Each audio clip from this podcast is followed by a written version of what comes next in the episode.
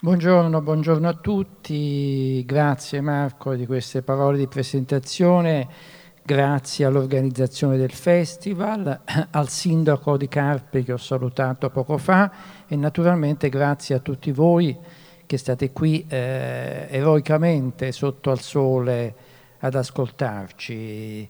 Oggi c'era il doppio rischio di pioggia e di sole, mm, non so quale fosse il peggiore, beh, almeno siamo, siamo all'asciutto.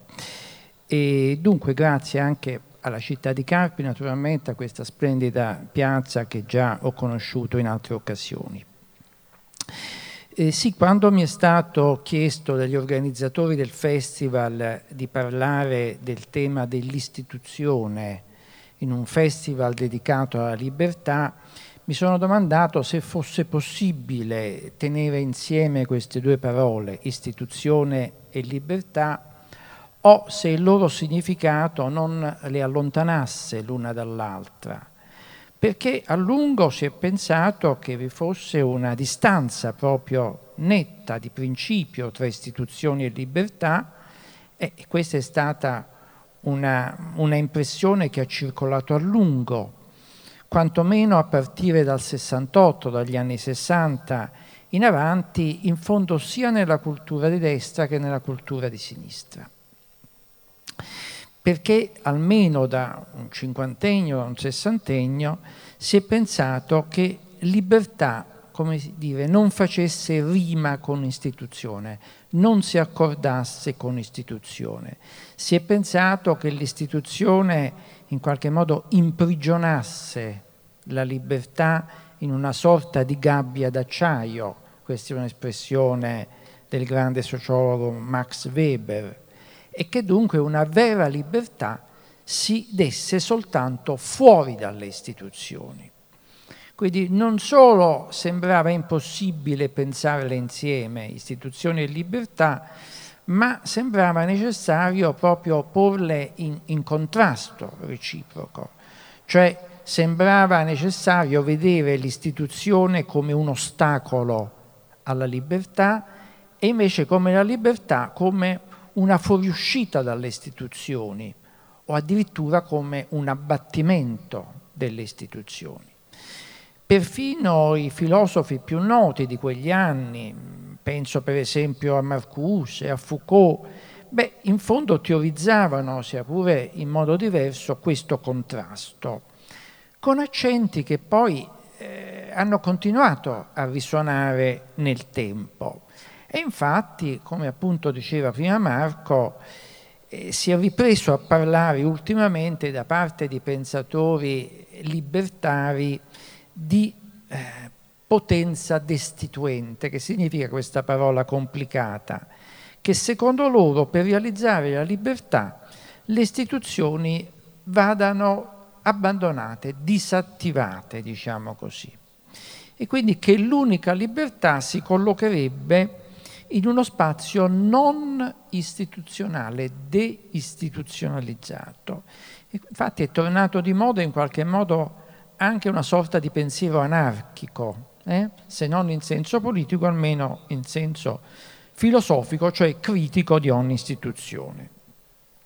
E poi questa rottura che c'è stata tra movimenti di protesta e istituzioni, proclamata appunto alla fine degli anni 60, è stato appunto l'esito di questo, di questo contrasto, di questa contrapposizione o con la libertà o con le istituzioni, appunto in un contrasto radicale.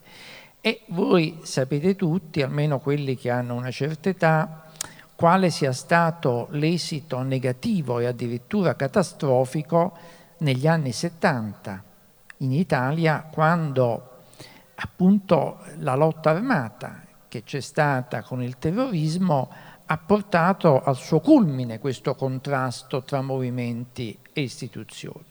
Da un lato i movimenti incapaci di istituzionalizzarsi sono rimasti fuori dalla dinamica politica, sono rimasti movimenti impolitici. No? Dall'altro le istituzioni hanno risposto agli attacchi dei movimenti chiudendosi sempre più in se stesse, quindi accentuando la propria tendenza difensiva, conservativa.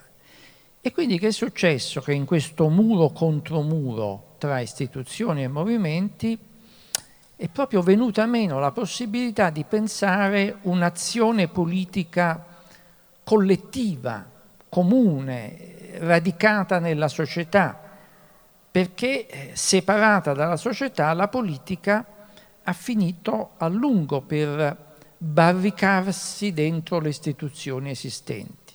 Lo Stato, le amministrazioni locali, i partiti, i sindacali, perdendo di vista che cosa?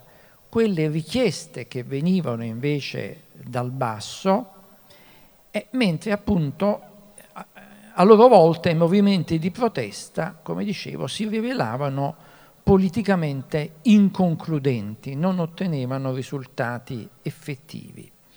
Forse potremmo dire che il momento culminante, anche sotto il profilo simbolico di questa rottura tra movimenti e istituzioni, è stato recentissimo, è stato quell'assalto, ricordate, a Capitol Hill, no? negli Stati Uniti, quando la più importante istituzione americana, il luogo del Parlamento, eccetera, è stato attaccato da una banda di scalmanati, eh, a volte travestiti da vichinghi. No? E, questo naturalmente, questo attacco non aveva nulla a che fare con la libertà, però questi personaggi cercavano di presentarsi appunto come rappresentanti di una libertà eh, eversiva contro le istituzioni appunto parlamentari è, è stato un episodio che poi in fondo ha avuto una vita molto breve e che però ci ha dato il senso di come anche nelle democrazie più antiche, più solide, ci sia questo rischio di scollamento tra proteste e istituzioni. D'altra parte si parla spesso di populismo, no? sia in Europa sia in America. E beh, che cos'è il populismo se non appunto un rifiuto delle istituzioni, della mediazione istituzionale a favore di quella che si definisce una democrazia diretta, cioè capace di fare a meno delle istituzioni rappresentative. E il suo risultato necessario è appunto il contrasto nettissimo tra istituzioni e libertà. La libertà è intesa come libertà dalle istituzioni, anziché come libertà nelle istituzioni, quando invece la democrazia è o dovrebbe essere appunto il luogo per eccellenza in cui si tiene insieme il rapporto tra istituzioni e libertà. No? La, l'azione politica, come dice la filosofa Anna Arendt, nasce appunto come rapporto costitutivo tra libertà ed istituzioni non c'è una vera politica che dentro libere istituzioni. No? Nel, in un certo senso la democrazia che cos'è? È l'istituzionalizzazione della libertà. Ma ecco la domanda, come raggiungere questo obiettivo? Come riavvicinare i due poli che si sono separati tra libertà e istituzioni? come ripensare oggi la libertà dal punto di vista delle istituzioni o le istituzioni dal punto di vista della libertà. Ecco, mi pare che sia domanda, una domanda centrale del nostro festival no, di quest'anno, almeno una delle domande centrali, qui cerchiamo tutti di dare una qualche risposta. Ecco, io credo per, per tentare di rispondere a questa domanda si debba passare per una critica di entrambi i concetti come sono usati comunemente, sia il concetto di libertà sia il concetto di istituzioni. Criticare la loro accezione corrente e ricondurli al loro significato più autentico, più originario. Partiamo dalla libertà. Mm? Nella modernità, come si sa, la libertà tende ad assumere un carattere individualistico e anche negativo, poi spieghiamo che significa negativo, piuttosto che un significato collettivo e affermativo. Perché, come è stato detto più volte, alla libertà antica, intesa come libertà di fare qualcosa, libertà di partecipazione al governo della società, è subentrata invece nella modernità una libertà da, cioè la garanzia dell'individuo nei confronti di possibili ingerenze nei suoi confronti da parte dello Stato e delle istituzioni. E quindi i filosofi politici moderni, pensiamo a Locke, a Constant, a Mill, per richiamare i maggiori filosofi liberali, sia pure in modo certo diverso, hanno pensato la libertà come difesa della persona e dei suoi beni, delle sue proprietà, dalle minacce che possono arrivare al cittadino dal resto della società e anche dalle pubbliche istituzioni.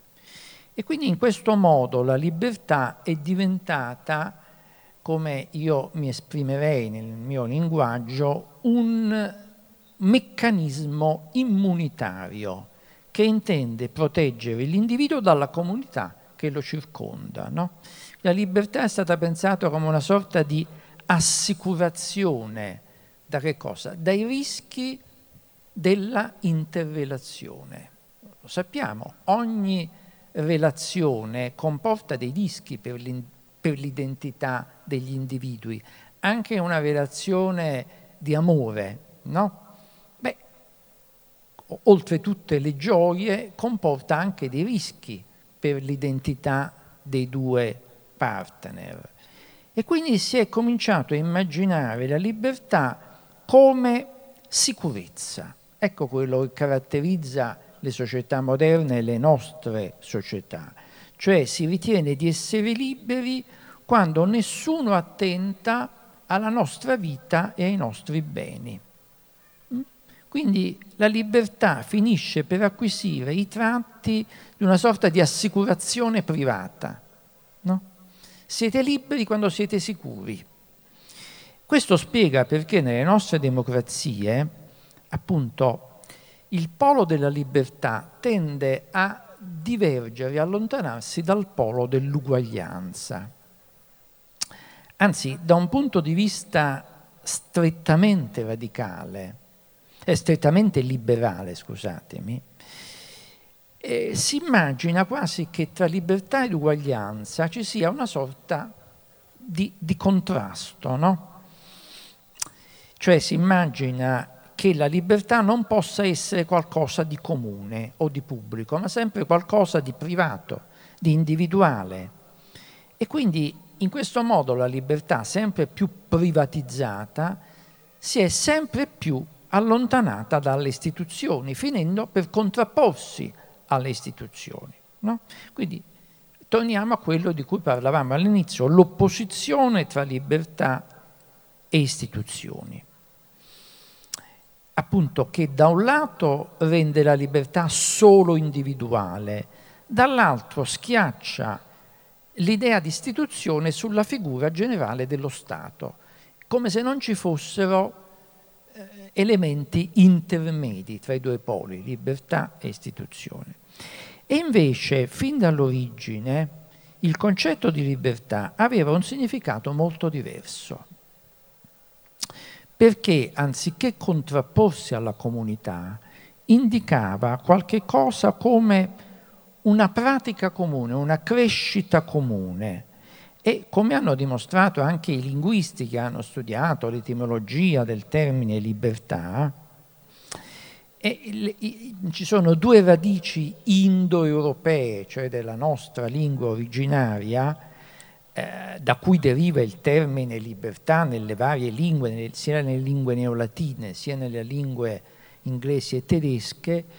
Ecco, due, queste due piccole radici sono leut e fria, ed entrambi queste radici, al cuore dell'idea originaria di libertà, eh, significano una fioritura, una crescita comune.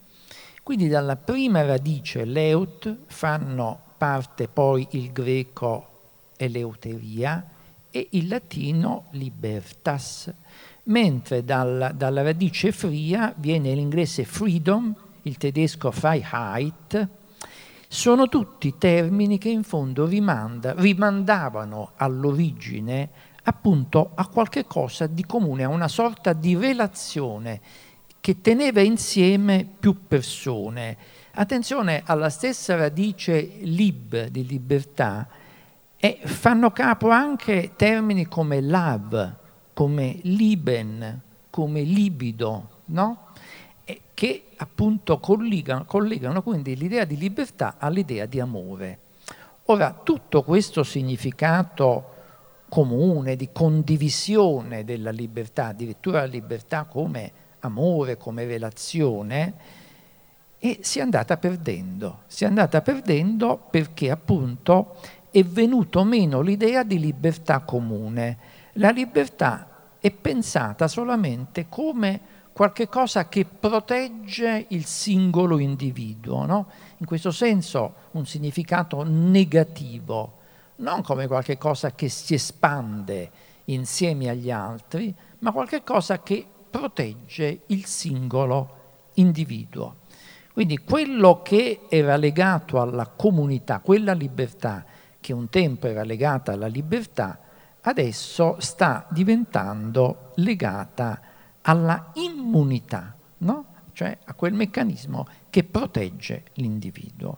Quindi oggi la libertà è intesa come una barriera difensiva che separa l'individuo dagli altri. Mm?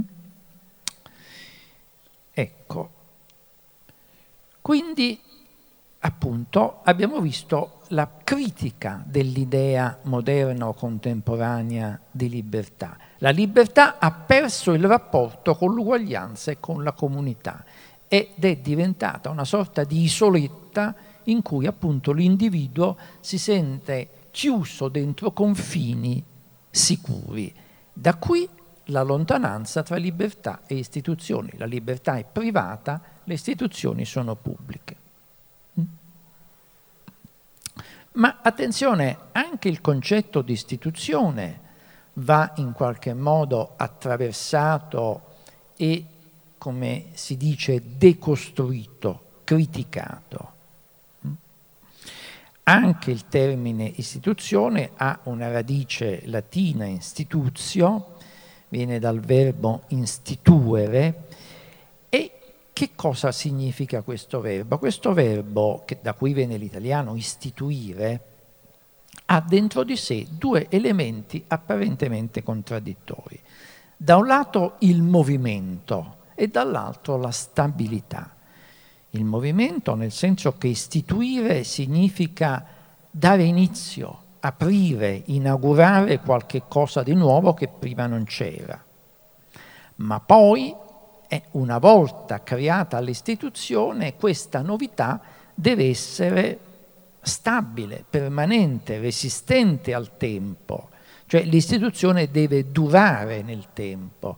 Quindi eh, insieme c'è questa esigenza di novità, di creare qualche cosa di nuovo, ma anche di tenerla stabile, ferma, farla durare nel tempo. Quindi dentro l'idea di istituzione c'è insieme il carattere dell'innovazione e il carattere della conservazione. Naturalmente nelle varie istituzioni questi due elementi di innovazione e di conservazione hanno una misura diversa, esistono delle istituzioni più innovative, più capaci di dar vita a novità e istituzioni più conservatrici. E dobbiamo anche dire che per lungo tempo il lato della conservazione ha prevalso sul lato dell'innovazione. No? L'istituzione è stata intesa e, e anche praticata a lungo come qualcosa di autoritario che va dall'alto al basso. No? Pensate, lo Stato e la Chiesa, come per secoli si sono pensati, eh, sono stati immaginati come un potere fissato una volta per tutte. Siamo da un lato il monarca al capo dello Stato, dall'altro il Papa a capo della Chiesa cattolica. No? Ricordate la frase celebre di Luigi XIV, l'État c'est moi, lo Stato sono io. Quindi le istituzioni a lungo sono state pensate come qualche cosa eh, di diretta autoritariamente da una singola persona. È prevalso a lungo questo carattere verticale, conservativo, autoritario. Anzi, a, per, a lungo le persone sono state identificate con una persona, abbiamo già detto, il Papa, l'imperatore, il monarca. Anche oggi attraversiamo un processo, come si dice, di personalizzazione della politica. No? La Presidenza della Repubblica è identificata nella persona del Presidente. Il segretario di un partito in qualche modo rappresenta tutto il partito. E poi i sindaci, i governatori. Però dobbiamo sempre pensare che in verità le istituzioni hanno anche un elemento impersonale, perché le persone passano, le istituzioni restano. Quando, diciamo, anche un tempo, quando un monarca moriva, era nominato un altro monarca e ancora oggi al capo del governo di un certo periodo ne subentra un altro. Quindi le istituzioni hanno dentro di sé da un lato il rapporto con la persona o con le persone che le rappresentano, come nei parlamenti, dall'altro il fatto che il Parlamento, le cariche istituzionali sono oggettive, sono qualcosa di impersonali. Nonostante questo, tuttavia, appunto, il rapporto tra istituzioni e libertà è rimasto per lungo tempo nell'ombra. Si è appunto identificata l'istituzione come un guardiano dell'ordine, come un guardiano dei poteri esistenti, un guardiano della conservazione sociale. Tuttavia possiamo dire che da qualche tempo questa concezione autoritaria, conservativa, dogmatica dell'istituzione sta cambiando, sta cambiando e nella realtà e nelle idee e nella teoria delle istituzioni. No? Negli ultimi anni del secolo scorso e nel primo ventennio di questo secolo stiamo assistendo a una continua nascita di nuove istituzioni, dentro ma anche fuori lo Stato. No? La stessa Unione Europea è un'istituzione più grande degli Stati, con tutti i limiti che ha, non parliamo di questo, ma comunque è, è stata un'invenzione istituzionale particolarmente importante. Certo, gli stati nazionali esistono e continueranno ad esistere, e però sorgono continuamente istituzioni giuridiche, economiche, professionali, indipendenti dallo Stato e a volte anche competitive nei confronti dello Stato. Pensiamo per esempio alle ONG, alle organizzazioni non governative. Sono istituzioni di carattere privato ma con delle finalità pubbliche, a volte con delle finalità universali, no? lavorano nelle zone di guerra, nelle zone di fame, nelle zone difficili del mondo e a volte entrano anche in un confronto e in contrasto con gli stati. Ed esistono poi istituzioni ultrastatuali, il Fondo Monetario Internazionale, l'Organizzazione Mondiale della Sanità e poi esistono anche altre istituzioni, lobbies, come si dice, corporations, a volte istituzioni opache che rispondono a interessi finanziari determinati eh, però appunto bisogna quindi distinguere tra le istituzioni. Ci sono istituzioni che appoggiano i poteri esistenti e ci sono istituzioni che cercano di aprire delle finestre dentro questi poteri. Ci sono istituzioni che appoggiano i poteri forti e consolidati, ma ci sono istituzioni appunto come le organizzazioni non governative, pensiamo a Emergency per esempio, è anche un'istituzione. Attenzione, anche il nostro festival è un'istituzione, noi dobbiamo abituarci a pensare le istituzioni in tutta la loro varietà. Il festival è un'istituzione nato in un momento in cui è stato inventato, creato e che poi si è eh, diciamo, sviluppato e conservato negli anni, diventando quello che possiamo dire un'istituzione a Carpi. No? Anche in questo caso questa istituzione, questa durata è stata generata eh, da che cosa? È stata generata da una creazione, da un'idea.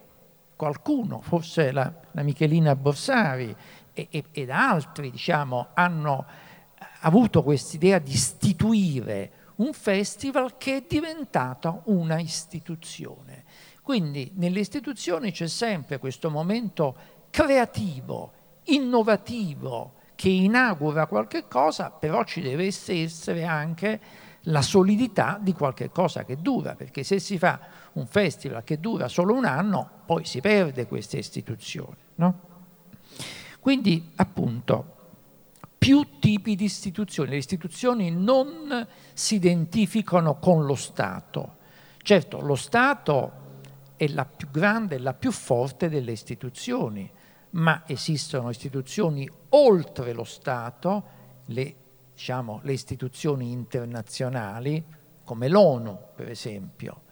Esistono istituzioni interne allo Stato, come i comuni, le regioni, le province, le professioni, profess prof diciamo, eh, gli ordini professionali, ed esistono istituzioni anche eh, critiche verso lo Stato, come appunto possono essere alcuni movimenti di protesta, alcune organizzazioni non governativi. Quindi qualche cosa è cambiato da quando le istituzioni si pensavano come un blocco chiuso e conservatore. Oggi c'è una proliferazione continua di nuove istituzioni che possono anche cambiare la realtà possono cambiare la realtà quando? Quando si crea un rapporto tra politica e società. Il rischio delle istituzioni è che la politica si separi dalla società no? e diventi qualcosa di autoreferenziale. La crisi dei partiti politici che abbiamo sotto gli occhi è nata proprio da questo, che gli apparati dirigenti dei partiti si sono chiusi un po' dentro se stessi, a volte creando un dibattito difficile da seguire da parte delle persone normali, perché? Perché è venuto meno quel rapporto con la società e con la vita reale che invece è decisiva nel movimento e nello sviluppo delle istituzioni. E quindi, eh, come dire, mi avvio poi verso, che ore sono? Sì, verso la conclusione. Per sintetizzare quello che voglio dire, no? questo nuovo pensiero delle istituzioni a cui prima Marco faceva riferimento, io ho scritto così questi due libri per, per quel che valgono, ma insomma tante persone stanno pensando a questo nuovo tema delle istituzioni. Ecco, fissiamo tre punti. Uno, le istituzioni devono eh, legarsi strettamente alla storia. Le istituzioni sono storiche, l'abbiamo visto, hanno una storia, no? Hanno una storia nel senso che nascono, che si sviluppano e possono anche morire quando il loro eh, significato viene meno, quando non servono più. Quindi le istituzioni eh, non vanno pensate come fossero del, dei dati naturali, fissi per sempre. Le istituzioni hanno storia, stanno dentro la storia e sviluppano esse stesse storia. No? Attenzione, non voglio nascondere un punto. Eh, le istituzioni eh, non coincidono con l'assoluta libertà di fare tutto, naturalmente, no? con i nostri istinti, Dice Freud che la civiltà, la civilizzazione nasce quando le istituzioni in qualche modo governano i nostri istinti, in particolare l'impulso al piacere, perché se ciascuno di noi corresse dietro solamente i propri istinti individuali, non sarebbero possibili delle istituzioni, ma a questo punto la società sarebbe eh, abbandonata al conflitto, perché molte volte eh, noi vogliamo le stesse cose e dunque senza un, diciamo, dei canali istituzionali che appunto incanalano i nostri desideri in un orizzonte collettivo che tenga conto di tutti, e beh, la società andrebbe, la vita associata si perderebbe. In fondo lo stesso diritto, la legge, è un'istituzione. Potrebbe mai vivere una società senza la legge? Sì, in astratto sì, ma di fatto non è mai successo. Con tutti i limiti della legge e del diritto, con tutti gli errori, a volte con tutte le violenze della legge e del diritto, ma questo apparato del diritto è fondamentale per, per la vita delle società. No? Non, non è possibile immaginare una società senza istituzioni, del resto pensiamo a questi due anni anni, gli anni della pandemia, gli anni più difficili forse per il mondo dopo la seconda guerra mondiale. Le istituzioni eh, nazionali, locali, internazionali, le istituzioni della salute sono state molto criticate, anche giustamente secondo me, nel senso che hanno mostrato dei limiti delle inadempienze, delle contraddizioni, spesso non hanno saputo spiegare quello che volevano fare e dunque la critica delle istituzioni in generale è giusta ed era giusta soprattutto in questi anni. Però pensiamo a rovesciare la medaglia. Come avremmo retto alla pandemia senza la presenza di istituzioni? Se non ci fossero stati degli ospedali, se non ci fosse stato un minimo di organizzazione no? della dinamica sanitaria. E, dunque, ripeto, le istituzioni eh, non sono il bene assoluto, non sono il massimo bene possibile. Diciamo pure, sono un male necessario, ma necessario, perché senza le istituzioni saremmo andati sicuramente alla deriva. E dunque quindi istituzioni il rapporto con la storia, poi il rapporto con la politica. Certo, le istituzioni sono il luogo di eh, funzionamento, sviluppo, esercizio della politica. Ripeto quello che ho detto prima, decisivo è il rapporto tra politica e società.